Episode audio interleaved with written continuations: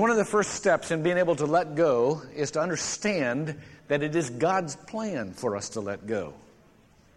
And it is God's plan for us to let go because He never meant for His purpose to be completed in any one life or in any one generation.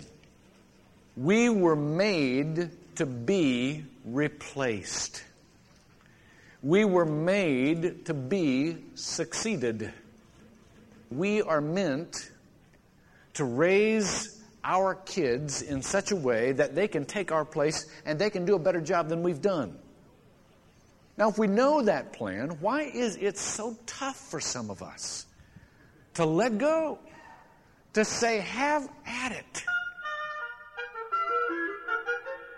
That was Doctor Joel Hunter, senior pastor of Orlando, Florida's Northland Community Church.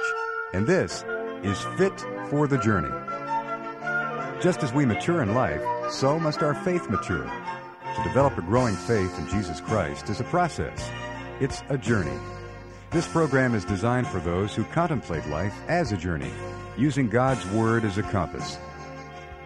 Although Doctor Hunter uses parenting as a frame of reference in today's broadcast, this message has great meaning for those of us who are without children as well. How do we relate to one another? What makes a good relationship?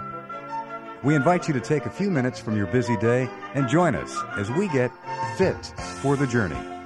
And now, with today's message, Young Adults, from his Faith Through Life series, here's Doctor Joel Hunter.